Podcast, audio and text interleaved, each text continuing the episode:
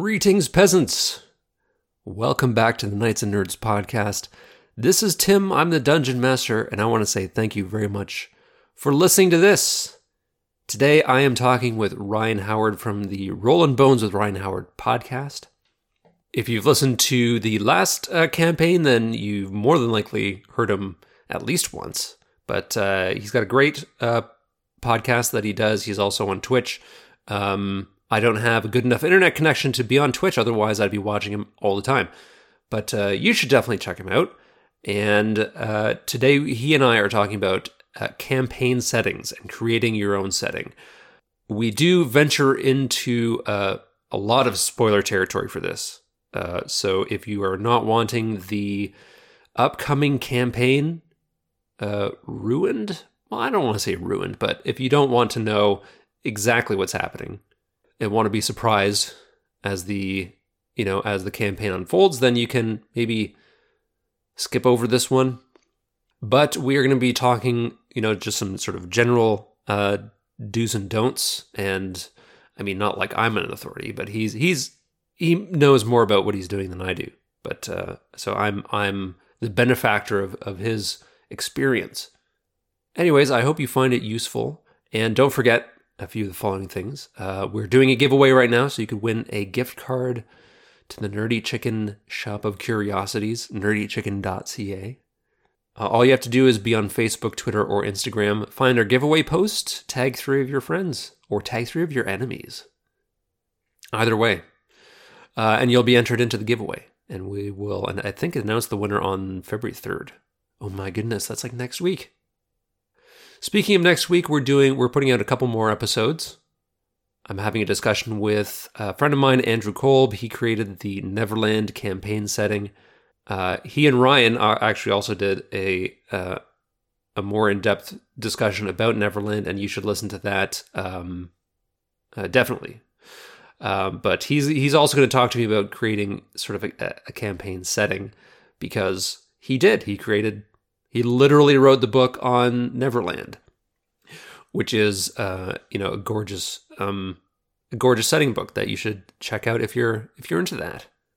Uh, so that's next week, and also uh, episode zero point five, where I talk to Kevin, Matt, and Sarah again. This is after I've sort of refined some of my ideas for the setting, uh, and just sort of go over some some things with them before we dive into the game.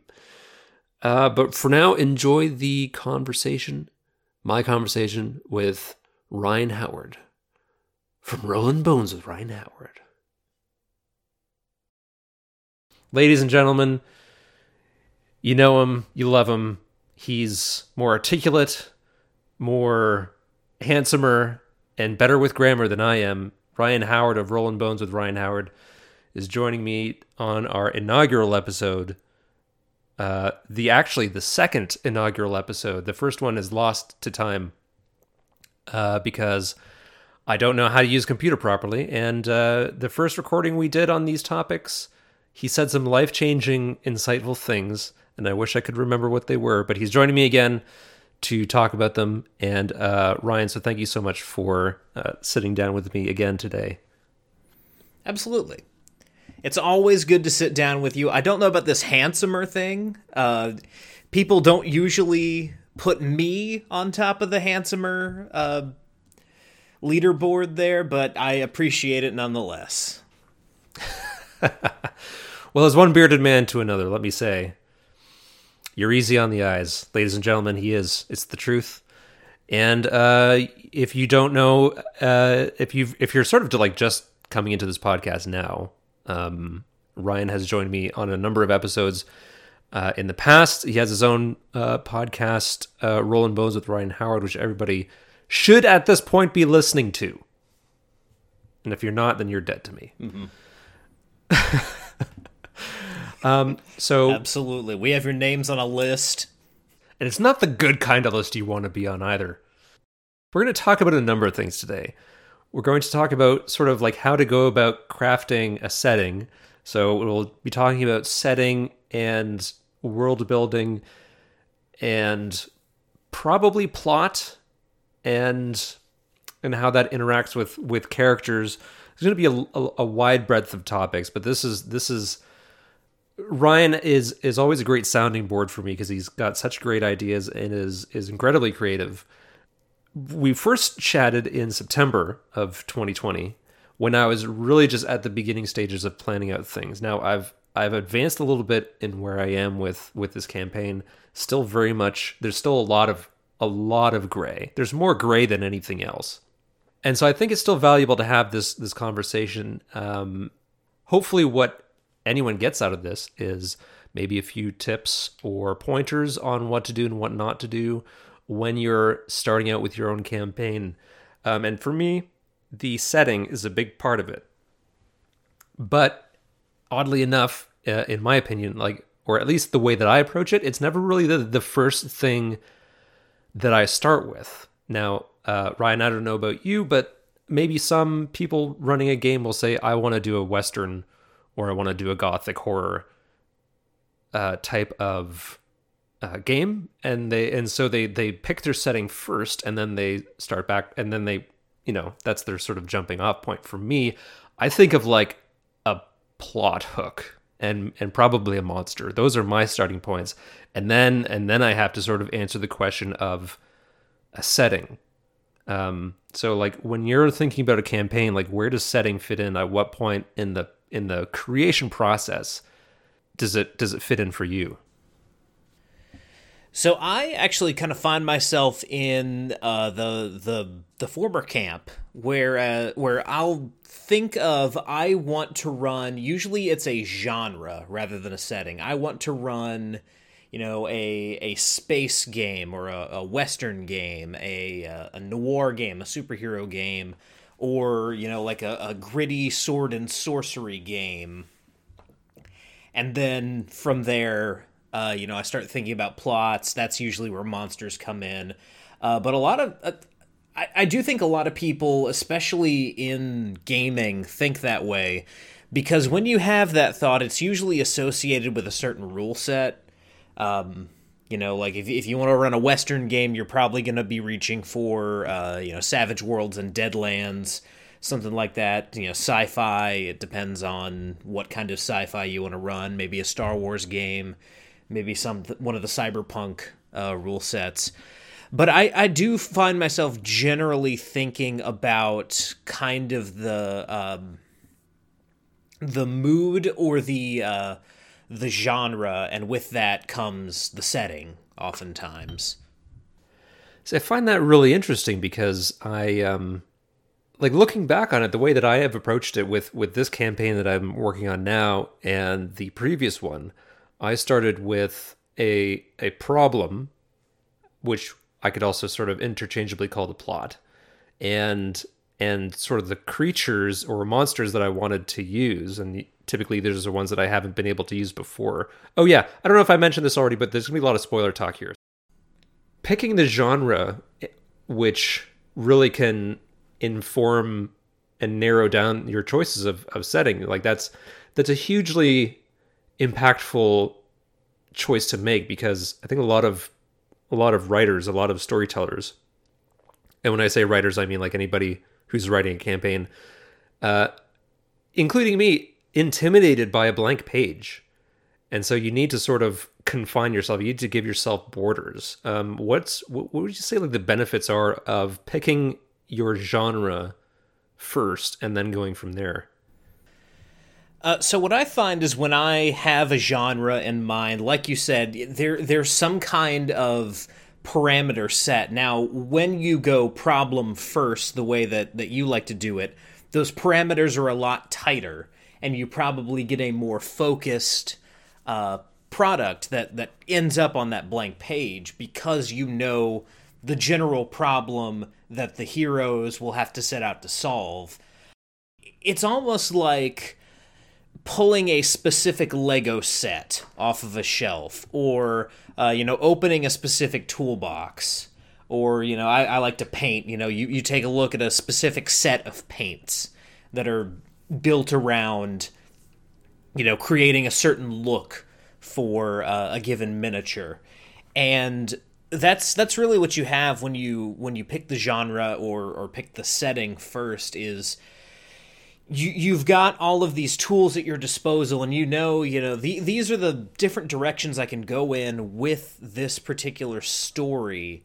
Uh, so you you do have those fences. However the fences are out a little bit wider uh, and it may end up being to your detriment. I know I often fall into the trap of uh, just kind of going down all the different rabbit holes I could possibly go down in a given setting uh, when I when I work that way. But you do have a little bit bigger of a sandbox to play in when you start with this is the setting here are all of the different things that could potentially happen and so there's a lot more kind of room to explore ideas you might not initially be open to, but the more you think about it, the more you pull on that thread, the more it seems to uh, to capture your imagination.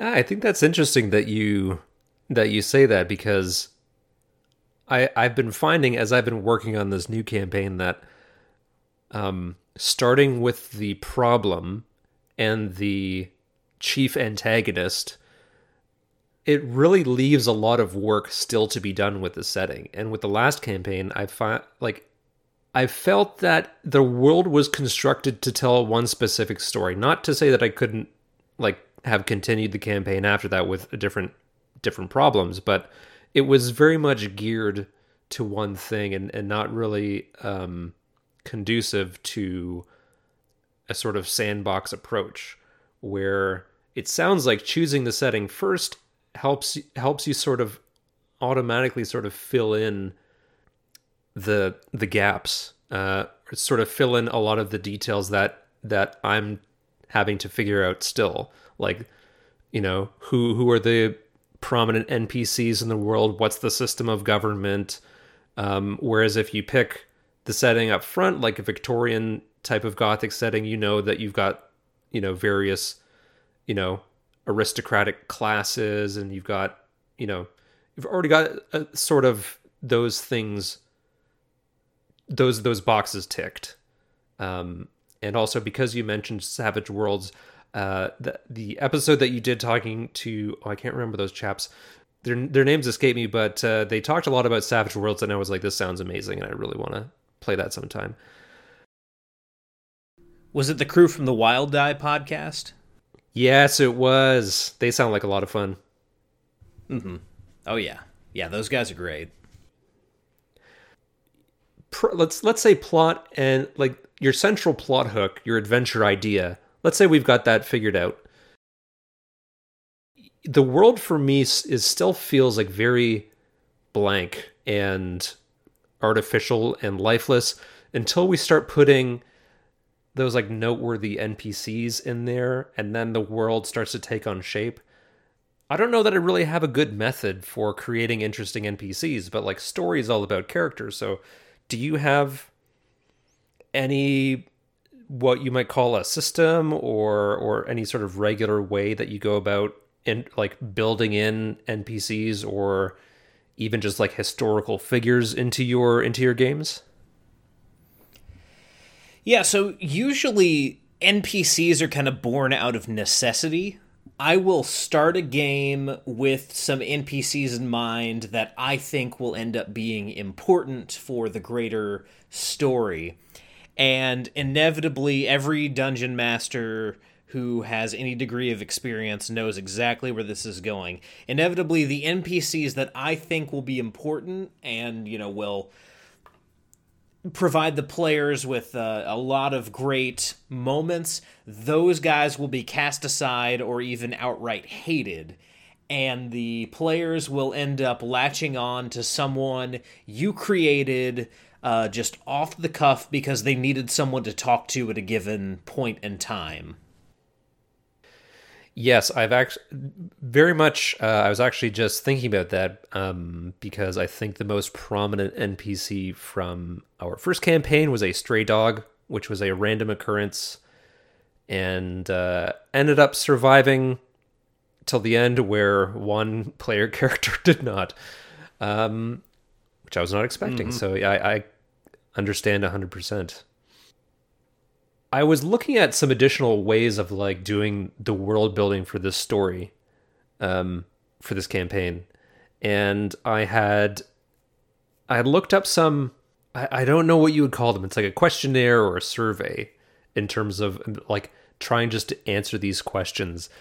Um, and the first question that I had uh, that really sparked something was like, what was the most recent natural disaster? And I was like, ooh, well, that's interesting. A volcano was like the first thing that I thought of is that it was kind of boring. So I thought of like a maybe like an asteroid or a meteorite. Um, and then that will lead into something that we'll talk about um, in a bit. But I've also heard of people making maps first, and then as they sort of fill in map details with various things, like, oh, it would be cool to have this here, um, or like what's going on over here. They they do some world building that way, but actually visualizing it first, and then and then ascribing things happening in the world to the map as they make it. I don't know if you've tried either of those two things, or what your what your thoughts are on them. I mean, when it comes to kind of filling out the world, um, I, I know a lot of people, a lot of people gravitate towards kind of, kind of the the the muse that inspires their creativity. So if you're someone who's very artistically inclined as far as, you know, drawing and stuff like that, maybe you're a really good cartographer, I can definitely see, you know, making the map first being a great strategy for you. I am someone I I can competently use uh, Inkarnate. That is my favorite map making tool. It's great for anyone who hasn't used it, but if I just sat down in Inkarnate and went, I'm going to make a map for a game world that I have not done any work for, I would not even know where to begin. Uh, so so I find a lot of my uh, a lot of my best creation comes from looking at things from a character level, and I imagine that you maybe have a, a similar process coming from you know kind of the the background of a fantasy author. When, when you have an idea like you have, you, you knew who your big bad was going to be. At that point, it's very easy, or easy is probably the wrong word, but it's it's a natural step in the process to then go if these uh, circumstances are happening based on the machinations of this uh, ne'er do well, how is this going to affect everyone kind of from the top down? Like, if this is, if it's an evil king, how is his plan to dominate this other kingdom? Going to affect his advisors, his uh, you know his lords that are subservient to him, his soldiers. How is, does it affect the peasants? What do the people in the kingdom that he's targeting think of this? What's their previous? All of these questions come immediately to mind when you have the idea of uh, evil king Sarkhan, the one-eyed, wants to go over there and conquer Lyodia because they are uh, you know right there on the coast and it'll open trade routes for them. You, immediately things are, are popping into your head as you come up with these ideas uh, based on just this notion of what the bad guy is going to do. So a lot of that is is kind of how my creative process works. I've never really worked through any of these uh, uh, like questionnaires or anything like that. It's it's often just been a giant burst of creative energy because I have not learned how to ration out and uh, you know draw upon a constant well of creative energy. It just kind of happens all at once. The the questionnaire that I mentioned, I actually didn't get past the first question of of the natural disaster because I had this I- idea about um, meteorites being essentially uh, solidified uh, magic. And I had sort of, at the beginning of all of this, decided I'd like to try a low magic setting where things, where, where magic is a bit less common. And I think I chose that because the, the last crew had just this wacky abundance of really powerful magic items. So I wanted like getting a magic item to be really special in this. And if we're able to talk about crafting a bit later, maybe we can you know hone in on on a, a player character making their own item and what impact that might have. But so my idea with this low magic setting was that you know there's there are spellcasters and actually this entire party um, everybody has their own spellcasting ability the the warlock from the patron paladin from uh, from his deity and then the druid who's an eladrin has magic by virtue of being from the Feywild. But people learning to cast magic uh, by study and by using components would be the most uh, out of the ordinary and probably the least common. Um, have you run a game or been a part of a game where magic is a little bit less common? And if yes, what what did you what did you think about it? The closest I've come to uh, like running a low magic game would be the Dark Sun game that I was running for a while. Um, and even describing that as low magic is not really doing it justice because Dark Sun's more of a world where magic is everywhere and it's abundant, but it's very, very dangerous. Um, now, that being said, I recently had a barn burner of a conversation with uh, Hankerin Ferinale, uh, aka Brandish Gilhelm, uh, depending on which uh, pen name you guys know him under. Um, we we talked for a long time about you know what it means to be in a low magic setting, or you know what it means to be in a setting like Dark Sun. Um, and and one conclusion that we came to it's it's interesting that you mention this because you've got three characters in your in your party who are magic users and one of them is a uh, a divine magic user one of the conclusions that we came to is a low magic setting is a setting in which the gods are either distant or maybe even not there or not listening. So, in a setting like this, a paladin would have to be an extremely rare thing. Because uh, you, if you think about it from like the, the perspective of Robert E. Howard uh, in in the Conan books, you know Conan prays to Crom, but he has no idea if Crom's even listening, and basically feels comfortable saying, "Yeah, to hell with you anyway."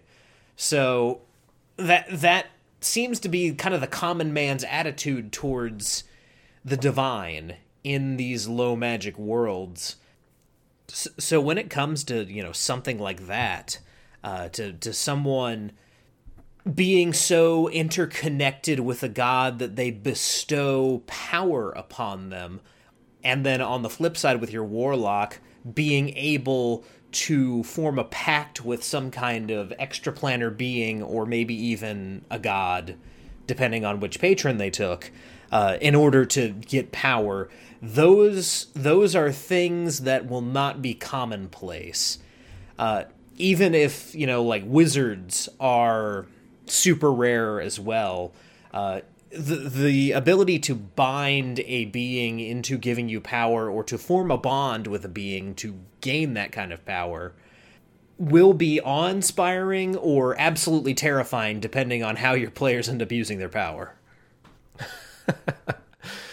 yeah, maybe maybe when you hit up your next family reunion, you can get a definitive answer as to whether or not uh, Crom exists.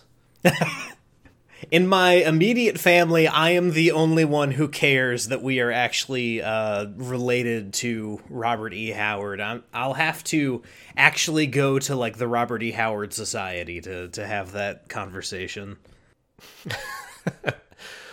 well, that's that's a really interesting observation. I I I'm not experienced enough with with those types of um, of stories uh, to have uh, I guess, made that conclusion that um, that the gods might, like the pantheon, might just be imagined. And I suppose it's entirely possible that this paladin thinks that he has a divine source of magic, but maybe he's getting confused on the source. Yeah, I can I can only imagine kind of that that twist where your your paladin, especially if they go like super lawful good and and end up doing a lot of good. You know, they they come face to face with the being that they thought was you know this this just divine all good all knowing omniscient god and find out like it's a demon or something like that. That talk about a twist. But even if you know you and even if you and the player decide you know we we want this god to actually exist to be real um with player characters you can do the whole you are the chosen one thing because ultimately the people at the table are the chosen ones they're the special ones in the game because they're of all the characters in this potential world, they're the ones who are actually being controlled by human beings with free will and agency. So being the chosen one in an RPG is not as uh, eye rolling and, and groan inducing as it is in a book, a movie, or a video game. I haven't I haven't worked in a a prophecy um in at least a prophecy involving the the player characters directly as being chosen. I did kind of think that that any like clerics and paladins would be, you know, very, you know, not as rare as wizards, but it would be it would be you know out of, certainly um, not a common thing for anyone to be special enough to have a bond um, with a god, but um, um, yeah, that's interesting. I actually hadn't considered um, messing around with the the source of magic before now. Um, so th- maybe that's something I'll keep in my back pocket. What else? Okay, so as part of this low magic setting, there are these uh, meteor showers that happen every few generations. So, um, not guaranteed to happen every lifetime, um, but they're like, uh, you know, meteorological events where for you know perhaps days or weeks there are these uh, scattered objects that uh, that fall from the heavens and they are of varying size and potency but they are solidified magic and you know anyone who gets their hands on this becomes very very powerful uh, if they can harness the the ability uh, or sorry harness the the power innate to these objects. So uh, I guess it's not too dissimilar from finding just a regular old magic item, but it gives it gives a certain amount of freedom to the players because they may find a a small shard and decide to you know crush it up and make a bunch of healing potions with it or they may they may decide to do something else with it and I'm I'm sure that they're going to decide to try something that I haven't thought of. And as time goes on, this low magic setting is going to transform into into something where there's like a bit of an arms race happening for these for these magical shards. I just I I just don't know what I'm getting into with this. So um do you have any thoughts on potential pitfalls that I that I might be setting up for myself in terms of. Now, I, I should also mention that it's going to be made pretty evident to the party or that getting getting their hands on these uh, is important to stop the antagonist from obtaining them because the the antagonist will need them for um, for its own aims. Um, but as they sort of accumulate this power, you know, they're going to become more and more conspicuous and have more and more enemies, more people after them. Um, so I'm just aside from aside from that happening, I I, I am not quite sure what to expect my players to do with these things. You know, w- with something like this in a low magic setting, um, and and this may even be uh, a step harsher than than you might want to go with your players, but in a low magic setting, it seems to me that kind of the best way to make these falling stars important is to say the only way you can get magic items, the only way that a smith or, you know, the the three artificers that exist in this world, the three people capable of making magical weapons, they can only do it with this material. So when it hits the surface of the world that you guys are on, everyone and their brother is going to be on top of that thing looking for it. Some people might be looking to do some good, but there's going to be a lot of people who are looking to do some serious damage with this stuff. Um, and there, there's always, in a way, it's it's almost not D and D unless someone can, you know, like at the end of a dungeon find some ancient magical weapon. But I, I do think you could bake into the lore that the only way these magical weapons are made is through you know the these fallen stars these these meteors that hit the earth only every so often so that's why magic items, healing potions, all that stuff are so much rarer than they normally would be. That's why everyone's excited about these because, you know, legend says that only when uh, the stars fall from the heavens, only then can the greatest of smiths create the mightiest of weapons that can subjugate the masses for centuries and centuries. And they're like, oh, we need to get this before that guy over there gets it.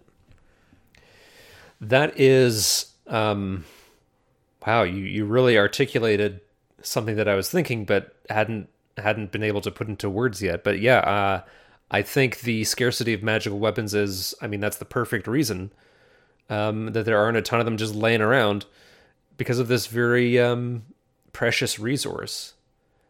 When these events do happen, uh, it is going to be sort of a, as you mentioned, like a, an, like an, you know, a free for all almost. Um, now, in terms of, well, I guess one of the things I talked about was potentially implementing a crafting system into this, and I don't know if this is too much of a tangent away from world building, but this, in terms of running this this type of game, like what are you, what do you think about having the players do it? And I can immediately see a problem that none of them have any experience with this at all. and so, how would they know how to do it? versus I think the the maybe the more logical thing would be you have to to undertake this arduous journey to this NPC who may or may not be alive and may or may not help you. Which which of the two paths do you think that you would that you would take? So I am someone who loves the idea, and I've tried to play this character before, and it ended up being a little bit of a weird thing, just because 5e is not a good system if you want to have a lot of crafting. Uh, crafting in 5e, it, it's not something the game does well, I'll say. Um, I, I love the idea of being that, you know, warrior who also knows how to forge, also knows how to make his own armor and swords and stuff like that. So, you know, you you are a battlesmith and now that the artificer class is out there, that's a lot easier to do than it was when I was trying to do it. But there's also something really cool about that armorer character from the first season of The Mandalorian. You know, what when when Mando gets the Beskar, he has to travel back to this planet and go find, uh, you know, the the woman in the Mandalorian conclave who actually knows how to make Beskar armor. And that's an opportunity for you to have one of those really cool NPCs.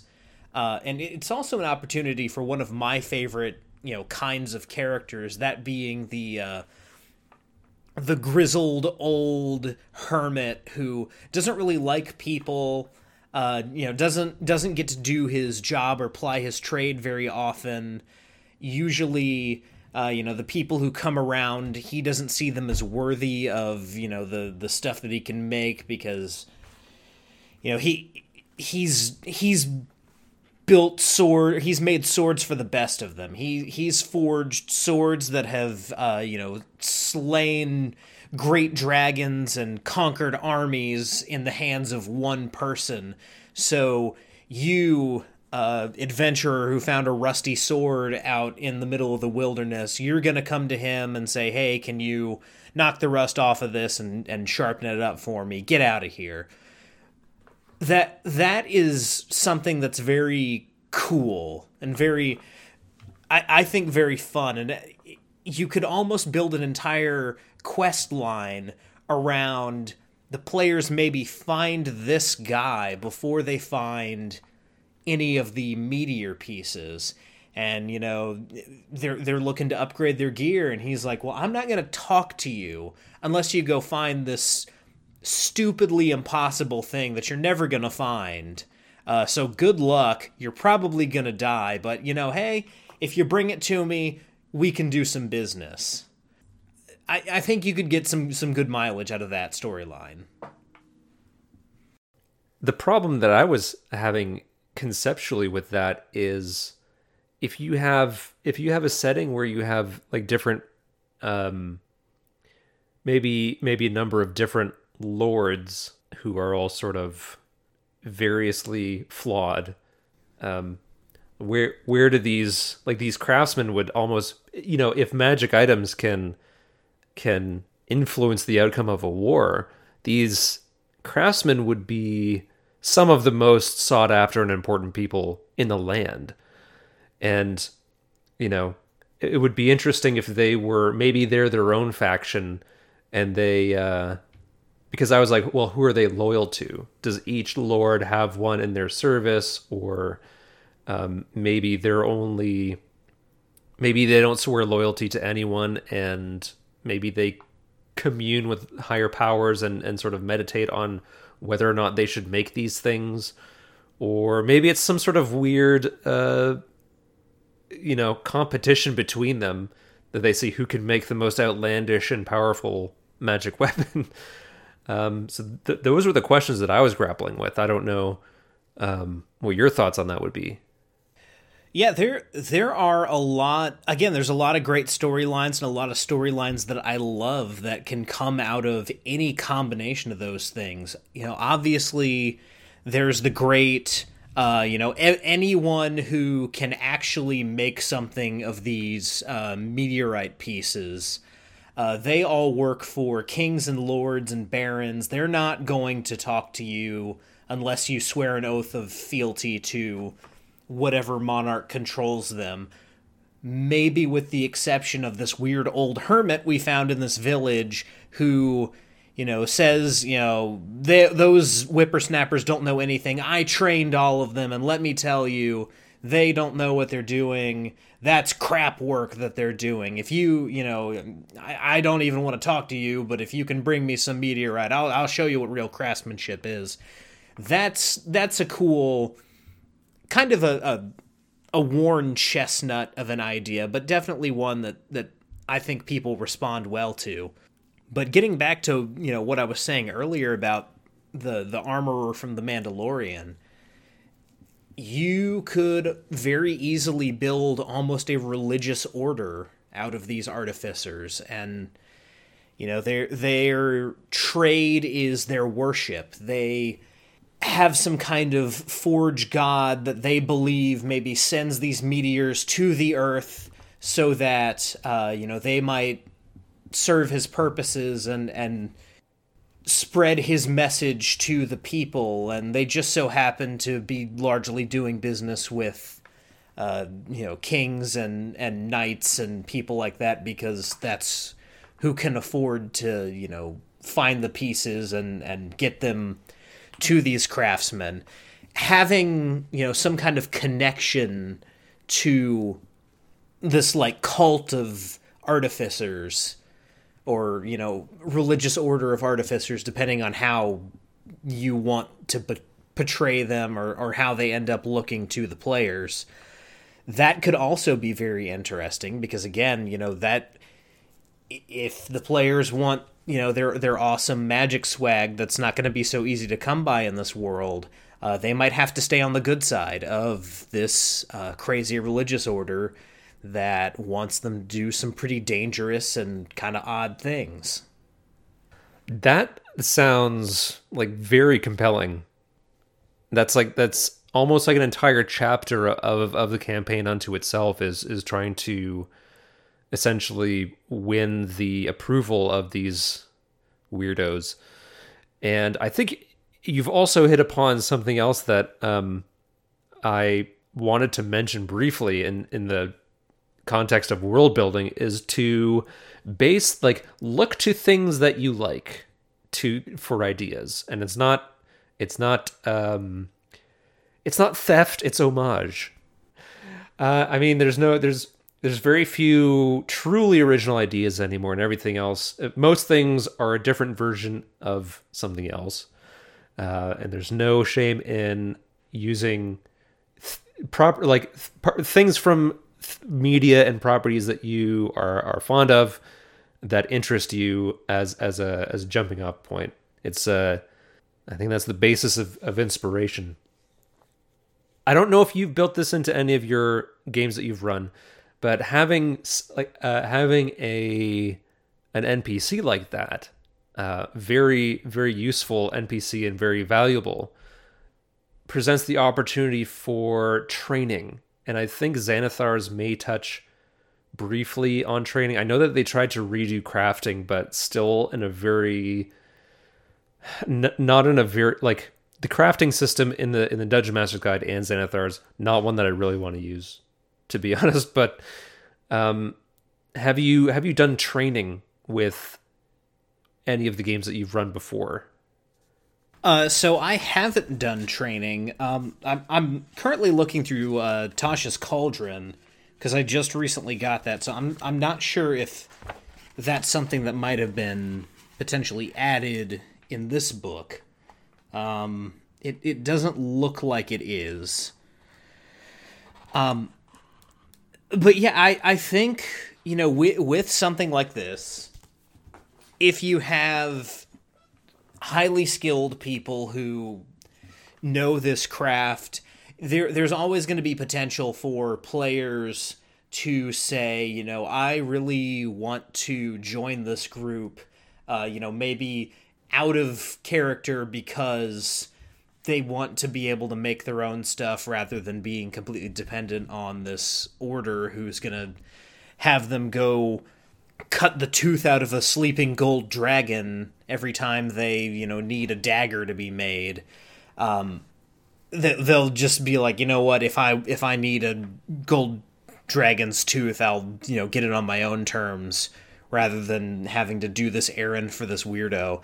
But in game, maybe they're like you know really taken with the cause that these particular uh, priests of this uh, artificer order are into, or you know they they become true believers of a sort or they're just completely fascinated with the the process of making these items. Um, so with that in mind, I, I think there is plenty of room for some kind of training system.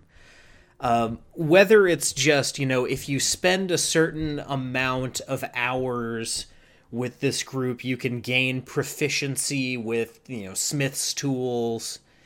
And if you have you know proficiency with Smith's tools and you have access to the proper materials and the recipe, you can forego material cost associated typically with making a magic item because you have the material here. You make a roll, it takes you a certain amount of time, and you are able to create these items. I had done a quick search online to see what people were doing um, if they're not using the the 5e suggestions for uh, crafting and um, you know uh, recipes were brought up. So essentially saying you, you need to have the the sort of raw materials so if you're making a sword you need to have the you know you know this this steel to make the sword um, you need to have uh, magic and a essentially like uh, you know, sort of a a determining ingredient to to to give give it its actually what it does.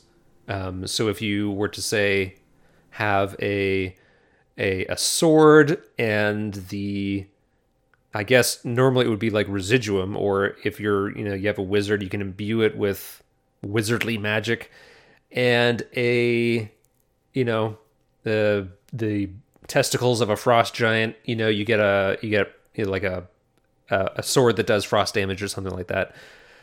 With with the player characters taking like potentially taking this on because you know it would be a shame if anything were to happen to that beloved npc that does all this work for them very well would be the the possibility to introduce negative effects like almost like a curse where where it it behaves in an unexpected way um not really in a, in a very unhelpful way. Yeah, and I think I think one way that you could potentially handle this, uh, you know, there, there's a great tool uh, kind of within the sorcerer uh, ecosystem of Dungeons and Dragons that I feel like fits very well with the idea of you're you're mucking around with materials that you don't really know anything about, uh, and that is the wild magic table.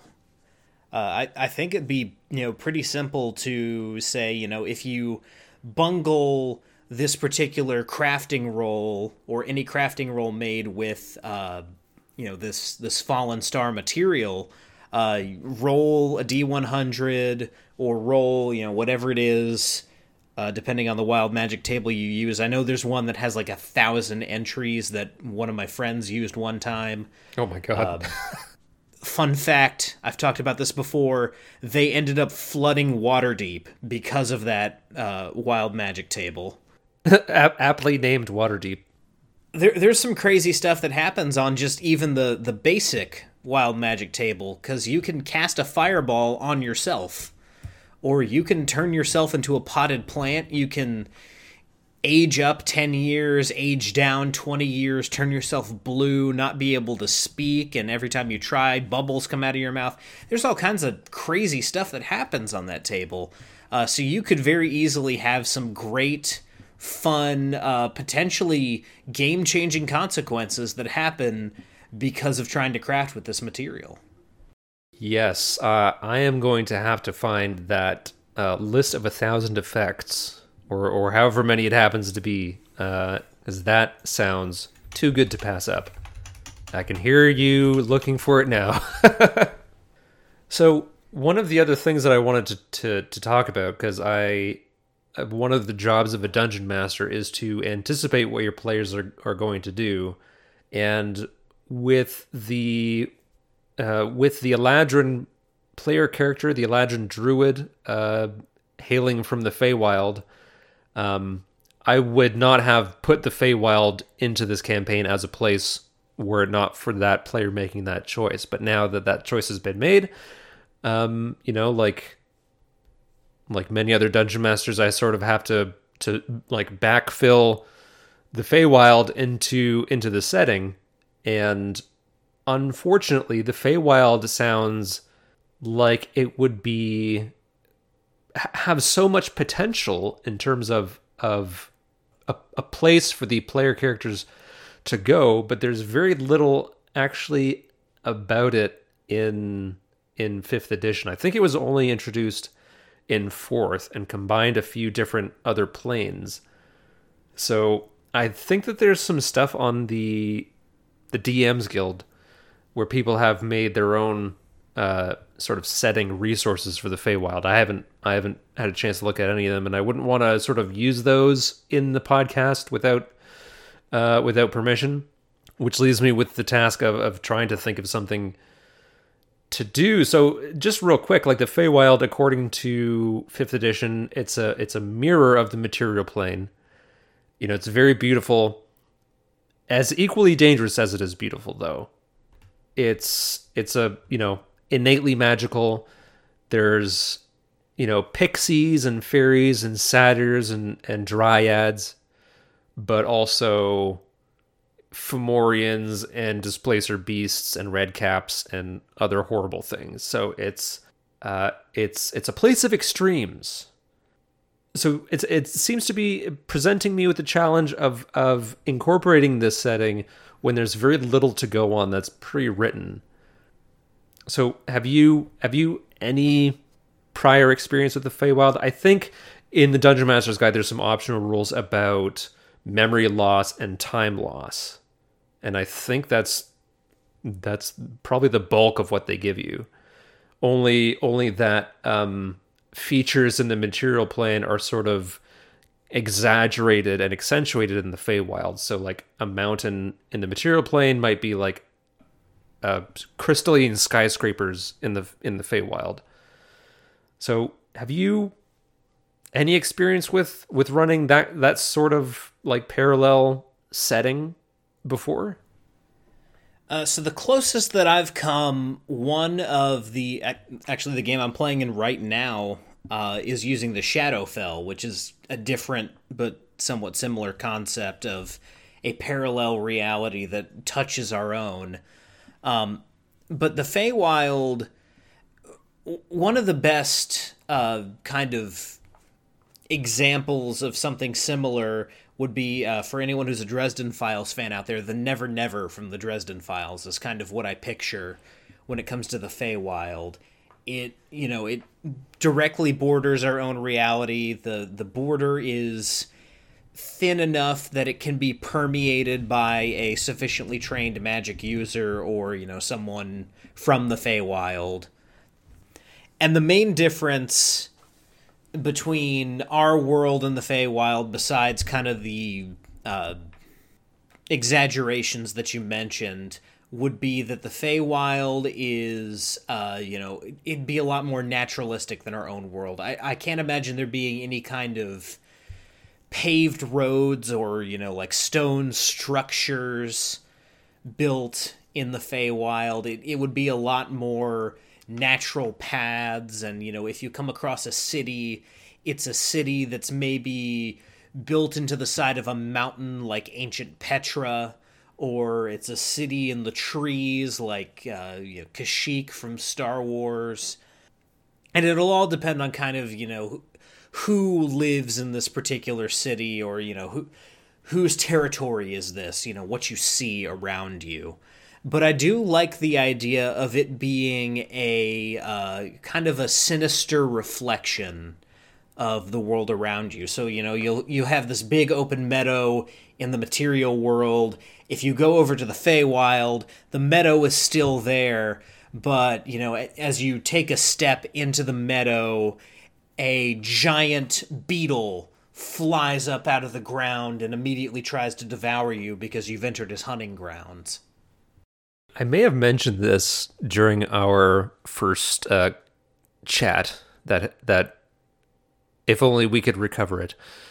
That the Feywild to me, like I don't know to anyone who's seen the movie Annihilation, uh, seems to be like I would almost compare it to that, where you have these moments of peace and tranquility, and you're seeing these these you know young deer with you know they still have the like the velvet on their antlers, and there's you know flowers growing out of them, and and then you have an alligator with uh, you know eight sets of teeth, and it's horrifying um, so I think that's that's probably the closest comparison that I've I've seen, at least in in in film. I think Patrick Rothfuss's uh, "The Wise Man's Fear" deals with like has as something like a, a of a Feywild equivalent in in one part of the book. It's filled with um you know filled with a uh, just so many possibilities, and I think what what I may uh, do is just quickly sort of make a make a roster of all the the creatures in the monster manual and the the other books that are noted as being fey creatures and and maybe read up on the lore of them because as you said they're they're all very naturalistic and there's there's not f- fewer trappings of of like quote unquote civilization that as as the players would know it um also a little bit of a challenge with having one one person who's innate to the Feywild and then two two humans. So it'd be it'd be interesting to see how you would handle things like memory loss or time loss. Yeah, and I'm sure uh, any creature that grew up in the Feywild, or any uh, Eladrin in this case, who who lived in the Feywild, would probably not be very uh, trustful of just kind of random things that walked up. Like, say you have that situation, uh, like you had in uh, the last game, where you know the the players randomly encounter a dog. Uh, to the human players, it's oh look at the dog, but to the Eladrin, it's you know stay back. That that's a blink dog. It could be a blink dog, or You know, that could be some kind of uh, illusion put up by a creature that's going to psychically manipulate us. You know, maybe their first reaction when seeing a random beast cross their path, even if it's a completely harmless beast in the real world, is, you know, they're to brandish a weapon at it. Yeah, I think even in real life, like I've seen John Carpenter's The Thing. I'm not trustful of any dogs that just randomly come up to me. Like, get away! You could be the thing. Give me the flamethrower. yeah. Yes, especially if you, any listeners, take heed. If you are at an Arctic or Antarctic research station and a dog comes up to you, being chased by Norwegians, you get that flamethrower. So just to just to sort of tie this Feywild back to um, the rest of the setting, we have a low magic setting, and we have the the presence of another plane that is just absolutely saturated with magic. So if you were uh, a sort of power hungry or villainous um, being, how would you how would you think that they would view the Feywild? Like to me, it seems that that is like low hanging fruit to have someone say, you know what, we should invade. we should invade because they probably have tons of magic that we can take for ourselves it's definitely low hanging fruit to say, you know, we, we need to storm the Feywild and, uh, you know, provide them with foreign aid or whatever it is that you would use as the pretense for invading the, the Feywild. Um, one thing that I think a, a truly shrewd leader would do is make pacts with beings within the Feywild. You mentioned the Fomor. they're probably a good candidate for something like this because you know one thing that fairies are known for in uh, all of the literature that they show up in is kidnapping children so you know maybe there are children or even you know adults uh, that go missing every now and then. They just they disappear randomly. No one ever knows how to find them. You know, there's probably the odd fairy kidnapping, uh, just in the traditional sense of, you know, this fairy sees a kid walking alone and, you know, offers them something and then takes them away to the, the Feywilds, never to be seen again. But there could also be an element of, I am going to make my potential enemies disappear unexpectedly so that, you know, no one. There, there's not going to be any kind of trail uh, that leads back to me from any kind of assassination attempt that I may make on, uh, you know, this idealistic prince who is, you know, threatening my power. Uh, so I am going to bribe these Fomorians with, uh, you know, something that they might find precious, maybe even some of that fallen star. Uh, might might be a resource that's even desirable in the Feywilds. You know, I can give them uh, chunks of fallen star if they go and kidnap this uh, particular person who I find troublesome and just you know do do whatever you want to with them, but just get them out of this plane, make them go away. That uh, I was thinking of a question, and you uh, and you you answered it quite handily. Is uh, you know how how would denizens of the Feywild view view these um, these magic shards, and uh, yeah, I, I don't see why they wouldn't covet them just as much as everyone else. Maybe for different reasons.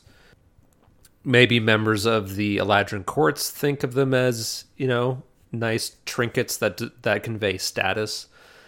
Maybe there's a sort of corollary to the um, artificer uh, faction uh, in the Feywild, but they have their own reasons for for doing it, and maybe yeah, maybe the darker areas of the Feywild they want it for their own sort of uh, uh, struggles against you know wh- whoever else in the Feywild is is is bothering them. Something that just randomly popped into my head, just to give, and and I think of this as you know giving the Feywild another way to contrast it with the material world in your setting. If the material world is very low magic, uh, obviously by its very nature, the Feywild is going to be high magic.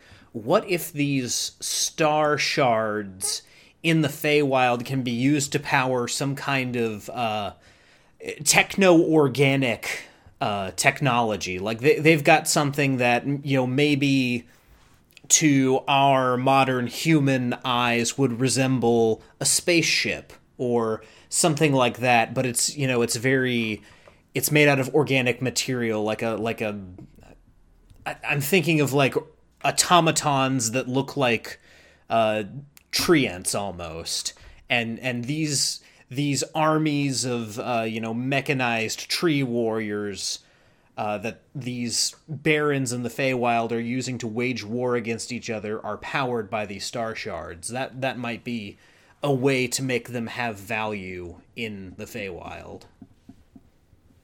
That that sounds just like the sort of like borderline preposterous and fickle things that that immortal creatures would get up to is making these these outlandish creations um uh because you know why not? Um i mean another thought that just occurred to me which is why i love these chats so much is because or just you know you can create lord sarkhan the one eye just out of thin air and i i have to piggyback off of your great ideas. But uh is is if they use them to make their structures because part of me or or one idea that i want to work towards in in the the latter parts of this campaign uh the warlock is not wanting to be in his pact anymore and he's he's trapped basically with the deal that he made so he's a very reluctant warlock, and um, the fiend eventually wants to sort of put a foothold, like a hellish foothold, into the Feywild, and so will release the warlock from his pact if if he sort of, you know, gets gets a gets one of these shards into a certain part of the Feywild where the the fiend can take hold and sort of spread his uh, evil influence from there. So it makes sense if like that's how you start to build structures or cities is is with this stuff.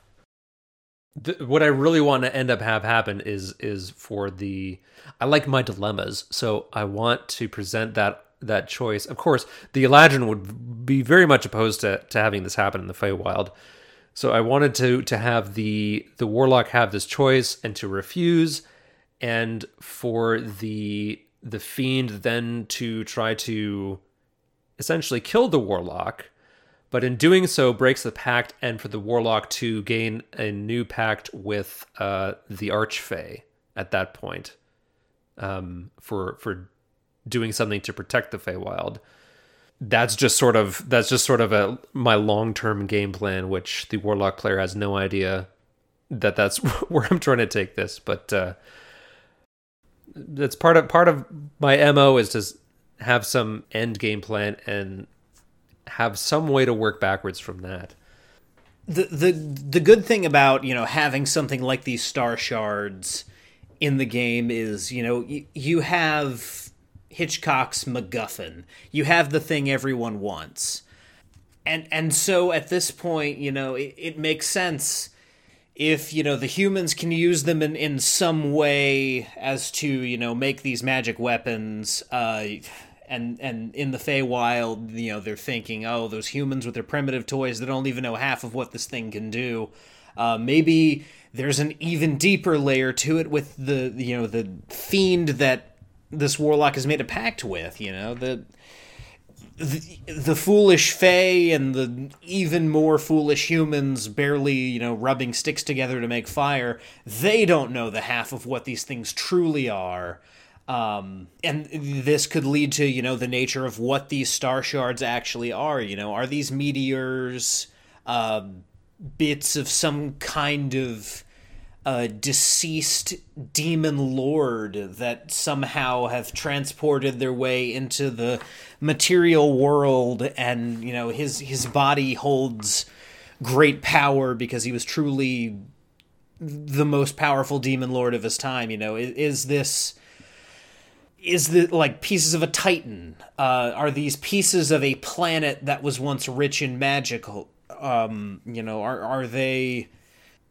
There's all kinds of different things that you could get into using these uh, meteors as your thing that ties everything together, the the thing that everyone desires, and using the meteor to create that tension between the warlock and his patron uh, is is definitely doable and, and definitely something that there there's a lot of material to mine just with that that storyline in place.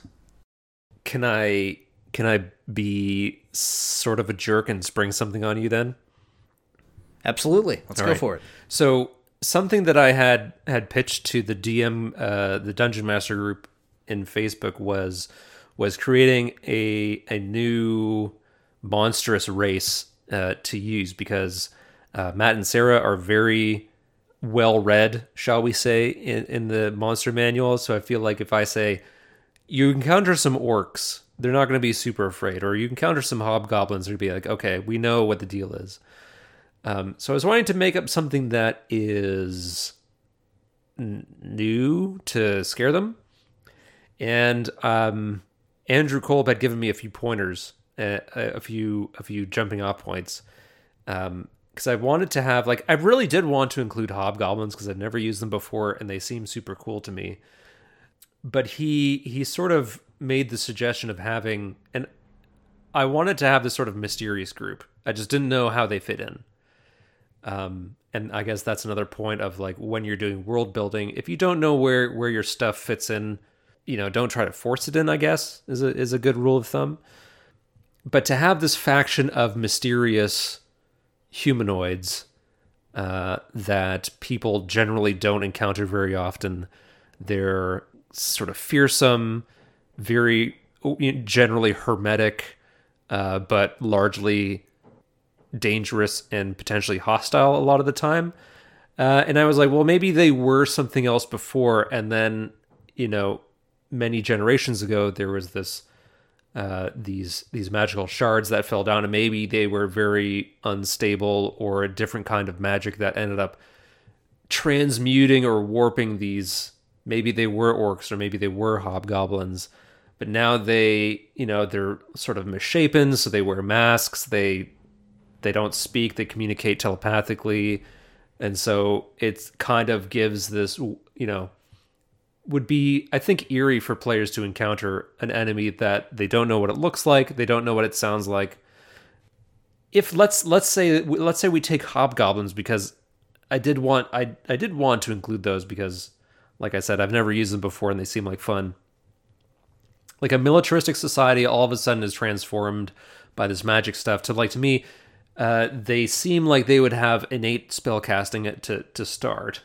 Uh, and and they I think would have an innate sense of where to find like once a once one of these shards comes down, you know, they sort of have this radar that's always on and so people some people know that when this happens these beings are drawn to them and it's only a matter of time before they start showing up. So with all that with all my long-winded rambling in mind, have you reskinned monsters before so that your players don't really know what they're fighting. Yeah, I have. Uh, I've done that before. I did that with uh, Githyanki uh, in in one of my games uh, because I wanted there to be like a demonic army, just an army of red skinned demons, but they uh, you know kind of look humanoid. They've got armor and weapons and stuff like that. And so I was looking through the monster manual, I came across the Githyanki, and I was like, okay, these these guys are cool. I like them in general. Uh, they've got their own cool thing going on here. Uh, but if I just kind of you know said instead of having green skin, they've got red skin, and they're you know they're demons, uh, then these become my my demon soldiers. Oh, nice. that sounds simple enough. Uh, in terms of the innate spell casting, like, do you think that there are certain spells or magical abilities that maybe go overlooked that work well for a I don't want to say an evil race, but like certainly a hostile force might use. Maybe they can levitate or maybe do some kind of um, uh, what's that like blur where they sort of pop in and out. What do you what do you think? Uh, one one thing that you're definitely going to want to do to your players. Some people are going to think I'm absolutely the devil for bringing this up, especially with all the conversation we've had around uh, this being a low magic setting.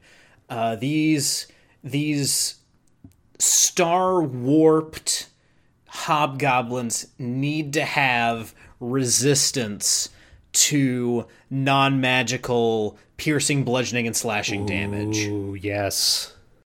I wouldn't go so far as to say outright immunity. There's there's a very evil part of my brain that says immunity, but at early levels, that's just going to make them impossible. So uh, they definitely need resistance, though. Done. And then, I mean, as far as like innate spell casting, the the drow model of you know like they can you know cast darkness or uh, faerie fire seems like something that that would be very useful. Uh, now, like faerie fire mixed with kind of the the goblins, uh, I I don't think it's. Uh, I think it's even beyond pack tactics, but there's some kind of like leadership ability that hobgoblins have where if they work as a unit, they're especially devastating. If you combine that with something like a, you know, a guiding bolt or a faerie fire that gives people advantage to attack, uh, you could have some very devastating uh, combinations there where a hobgoblin captain, you know, faerie fires one of the NPCs, and suddenly they're a hell of a lot easier to hit. Someone's been reading The Monsters Know What They're Doing. Thank you, Keith Ammann. Yes, yeah, absolutely.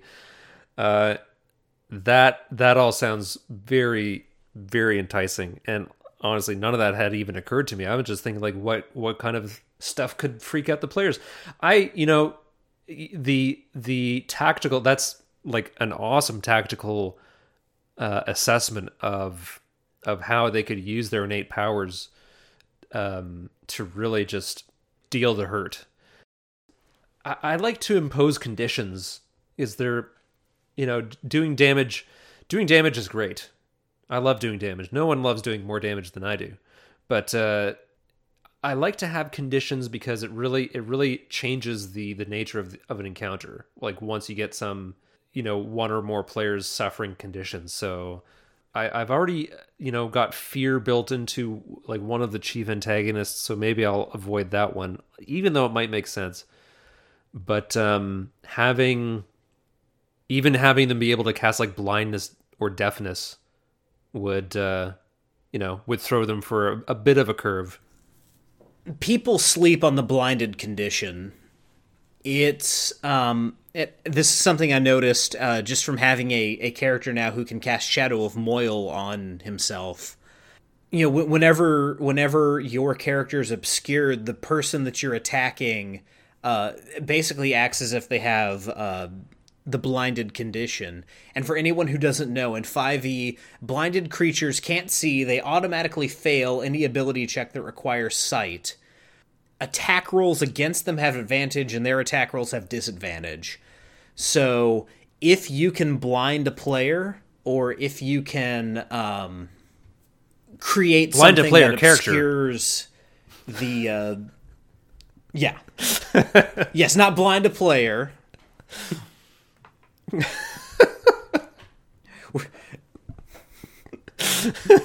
but yes, if you can if you can blind a All right, I'm good. I'm good. but how are you going to play D&D without your eyes? oh boy. But anyway, if you can if you can blind a player character basically the world is your oyster at that point as far as dealing damage to them. Stunned is similar, you know, whereas blinded they can attack, uh, but they're at disadvantage. Stunned they can't do anything. Uh, restrained, I would generally avoid restrained. It's actually uh, it's it's not as great as you might think it is. Actually, restrained's better than grappled uh, but still blinded and uh, stunned are kind of the the most powerful there. So yeah, having something that does that to a player uh, would definitely definitely kind of kind of put fear in their hearts. Uh, or or something that can deal a level of exhaustion to them might also be be an interesting situation there because then you know it's there until they rest. Yes, I feel like exhaustion is very, um, at least at least in the games that I've experienced, very underutilized. Yeah, I mean this is this is a, a wealth of ideas here. That uh, I mean, I feel like these, I feel like this group of enemies has really started to take shape, just just in this conversation here. Uh, I think this has been like incredibly helpful for me, and hopefully people listening have found it helpful as well. Um, do you want to talk at all about beholders, or do you want to save that? Talk about bearing the lead. Um, yeah, so uh, we've been I've been pretty, I guess, um, you know, reserved up until now about about talking about it. But yeah, the the chief antagonist uh, of the campaign is a beholder who has been uh, talking to some talking talking to some folks almost like uh, Cthulhu whispers to to susceptible minds and has convinced a few um, convinced a few people to summon it from the far realm. Um, the players will encounter it, not sorry, not encounter the beholder, but will interrupt the summoning ritual in the first session, and the interruption will send the beholder. While it does arrive, it will send the beholder into a sort of deep hibernation as a result of the botched summoning. And as a result, the beholder is having some pretty whack ass dreams that the player characters and those involved in the summoning are caught up in. So I apparently have a thing for aberrations. Um, Mind Flayers being in the previous campaign and now Beholders. Uh, I had this concept when I had read, or yeah, I think read that uh, when a Beholder d- dreams, it can warp the very fabric of reality around it. So, uh, Ryan, what are your thoughts on Beholders? Like one of the most iconic monsters in all of D and D. Beholders are my favorite D and D monster, hands down, because they're so odd and unique, and there, there's really nothing like a beholder. They have these super powerful, crazy eye beams. They're crazy intelligent, uh, but they also don't work well with others because they're super egotistical. Uh, you know, I, I, think one of the best uh, villains of kind of the the meta narrative of D and D itself, what little there is now, uh, at least in the Forgotten Realms, is Xanathar. Xanathar is awesome one of my favorite D and D villains of all time. Uh, I I like him even better than I like uh, Vecna. Sorry, all you Vecna fans out there. I think Xanathar's cooler. Yeah, the, the the reason I love Beholders so much, and I love aberrations as a whole, the the same way that that you mentioned having a, a thing for aberrations there. It it's because we don't know where aberrations come from. Aberrations just kind of by their description, are otherworldly, even beyond the realms of you know D and D. And so in my mind, I always think aberrations are from space. Aberrations are the space aliens of D and D, and I mean some of them. It, it's quite an easy connection when you know when you think about mind flayers and Githyanki literally having spaceships and stuff like that but I like to lump beholders in with that and, and all the other aberrations. You know, the, these are creatures that come from another world. They are alien to this material plane, and with this established uh, meteor thing that keeps happening, I feel like you have a good way to tie in some kind of aberration or some kind of otherworldly thing. Maybe it's possible that these meteors are some there there's some kind of residue of an attempt by these beholders to, you know, enter the material world. And that's why these meteor showers keep happening. Every time one happens, it's a, it's a beholder trying to break the plane and, and come to this new world. And so, you know, having a beholder also be central to this world where everyone is after these meteor shards, I think just gives you another kind of wealth of opportunities to tie these two things together. And maybe it's just, you know, my obsession with beholders being from space talking there, but I, I honestly think uh, those two things can easily be linked together, and the beholder can end up being, if not the source of the meteors, then an indication of the source. I think you've you've now suggested probably four or five different uh, different options for like the origins and like the nature of these these um, meteorites, which which is amazing. Um, and I I was listening to a podcast called Monsters in Multiclass, uh, where each episode they talk about a different multi-class, whether or not it works, but they also talk about a different monster. It's it's pretty entertaining. They were talking in, in the one episode they were talking about beholders, and I was listening to that to prepare for this campaign, and they were saying that they don't think a CR what is it CR thirteen I think for the for your standard beholder. They said that that is not high enough for for an actual beholder fight because of of how they suggest that you run it, where a beholder layer is um, a beholder is going to have carved out a number of escape tunnels for itself. It's probably going to stay high up. So unless your p- party can fly or has like some really good range stuff, they're probably not going to be able to touch it very easily. With with that being said, with the beholder being your favorite, like have you have you run beholder encounters before? Yeah, yeah, I've run a few beholder encounters before. I have resisted going for the throat as far as beholders go because of the kind of the circumstances in which I've unleashed the beholder upon people.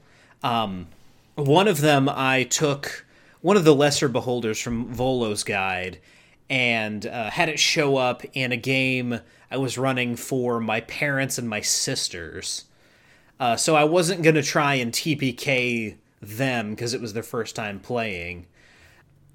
But I, I do see where they're coming from, talking about how a CR 13 might be a little bit low because theoretically the beholder never has to touch the ground.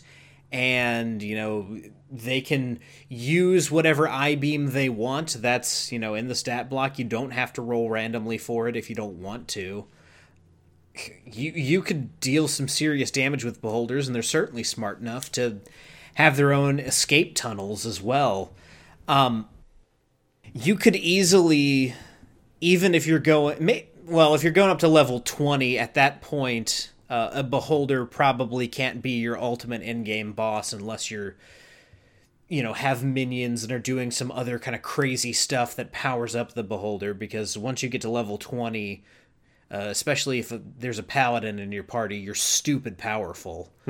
Um, 20th level paladins in 5th edition it, you just cannot stop them there's just something about all their different contingencies against undead and demons uh, you know all, all the things they can do the save bonuses they give to the party if you're going to 20th level in a campaign with paladins you're to have to do some serious like how do I murder these players to get around all the stuff that a 20th level paladin can do.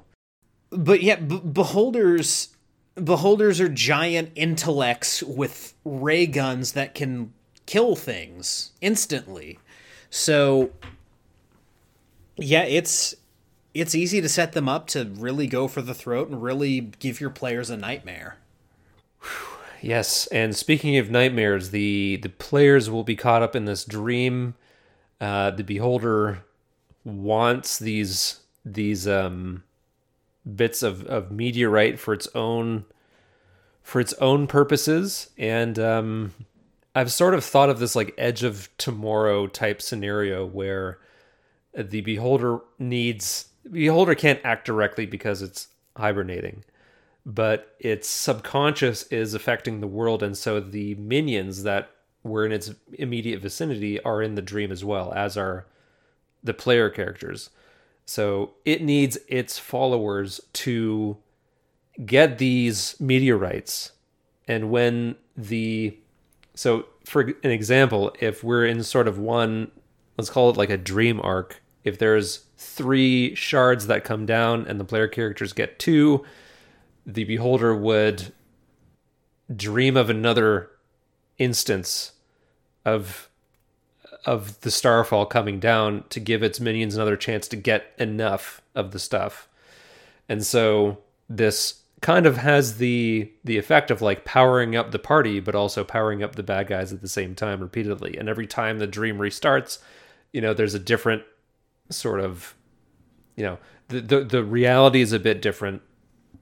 And eventually the player characters will have to find out what exactly is happening. I still haven't figured out that part. I haven't figured out what is going to be the event that tells them precisely what's happening and maybe it will be that they beat the minions enough times that the beholder uh, the beholder says maybe maybe these ones will be more useful because they seem to be more competent.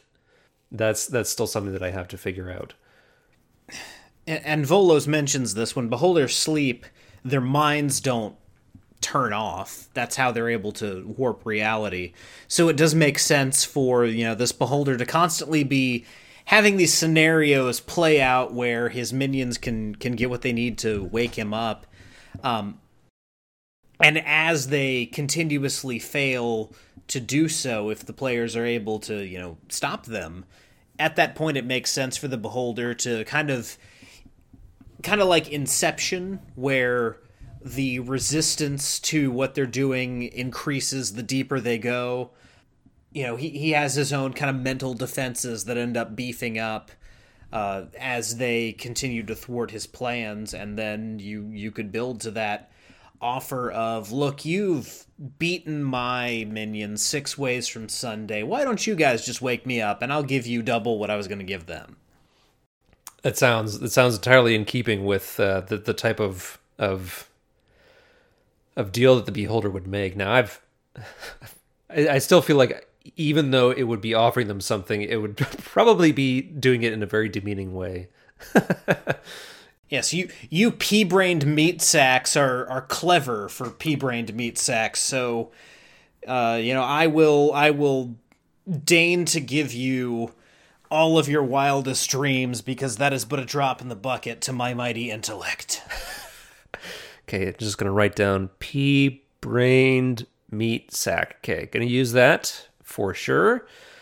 Um, and yeah, just uh, just to jump back to something that you said earlier about the the sort of allure of not only beholders but aberrations, and and you know like Star Spawn, I really wanted to use as well, but they just didn't fit in to this world. But uh, when there's an opportunity for a dungeon master to to take like an out from having to do extra work, it's always a boon. And with aberrations, you can say if the player characters are trying to like figure out why this thing works the way that it does, you don't have to give them an answer because they just don't know, and it, they maybe they can't know. And I think that's that's something really interesting with these alien creatures is that there's the unknown factor of it is like part of part of the allure. It's something with like uh like the alien movies, particularly the first one is like very frightening because you just didn't know like there was there was such mystery and and so few answers around this this creature like because you can never fully understand it there's always that element of of fear and and unease with it and i think that that is always a great storytelling aspect that i like particularly with with horror and cosmic horror of like never never really having answers never really truly knowing um but in terms of being a dungeon master having that ability to say well, you don't know. You can't know. You don't have to explain this to your players. It is the way it is because they're from this crazy place that mortals can't understand. It's like if the Feywild is a mirror of the material plane, then the far realm is like orders of magnitude different. It has like there's no corollary. There's no there's no analogs. You can throw them into something similar to I, I don't know how familiar you are with the Half Life franchise, but you could throw them into something similar to like a Xen situation where it seems to come completely out of left field. Everything there is, you know, foreign and dangerous and alien. There's no real explanation as to, you know, what it is or, or how these things came to be, but it's just this nightmare world that these evil things come from. Was that at the end of the first game where if you choose wrong, then the the G man sends you to the alien world? And yes, okay, Yes, I, I did not make the wrong choice at the end of uh, Half Life. I was like, no way, I'm not going. Sorry, just give me the good ending.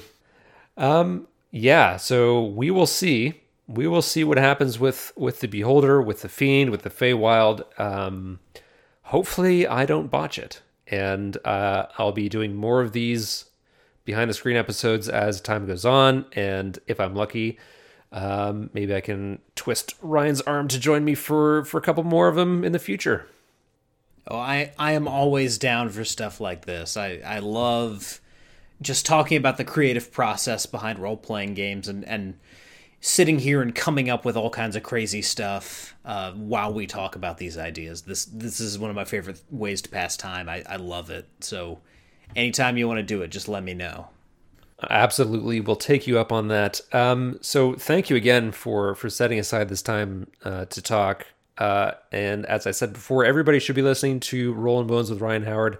Um, I listened to it on uh, Spotify, but where where else can people find your stuff? Because you also do the podcast and you do Twitch. Um, so wh- where should people look for your content, Ryan? Yeah, so like Tim said, we do two live shows a week at twitch.tv slash Rollin' Bones Ryan. And what those, you know, two weekly streams are Monday nights at 8 p.m., that's Rollin' Bones. Usually that's an interview show. Uh, recently, with the holiday season upon us, I've been doing a lot of solo episodes, just kind of, you know, ranting about stuff like this. I did a whole episode on Star Wars recently that's out now. Um, and then on Saturday mornings at 9 a.m. Central Time, I do what I call Danishes and Dragons, which is an RPG morning show where I'm either playing a uh, you know D and D related RPG video game, or I'm talking about some kind of game or you know concept within role playing games but i also have breakfast and talk about my favorite breakfast foods. Yes i i, re- I remember pitching you the idea of coffee and kobolds but danishes and dragons uh, objectively is a is a far better name. Uh, and you can watch ryan down what i imagine is probably a gallon of coffee right before your very eyes as if it's water it's it's truly incredible 32 ounces of coffee every single morning. yeah, that's. I have a problem. I honestly do. I didn't think it was possible to be caffeinated by uh, what I can call visual osmosis, but uh, but every time I see you do that, I I get a little jittery. and I don't think my energy level changes all that much. I seem to be at kind of a constant energy level with a couple noted exceptions, namely when like I don't know Mandalorian's on or I, I get angry about something, my energy level seems to go up. Uh, but for the most part, I'm just kind of at this energy level at all times, and the coffee just kind of fuels me. One day, I'm convinced we will see Ryan uh, essentially do the thing where where he is moving in fast motion and saving people from a burning building, uh, like Fry in Futurama after his 99th uh, coffee, or or however many he had in that uh, episode. I can't recall, but uh, we will see. I, I I'm sure it will be in the headlines one day. And if that's not enough to sell you on Danish of Dragons, then I I don't know what else I can say.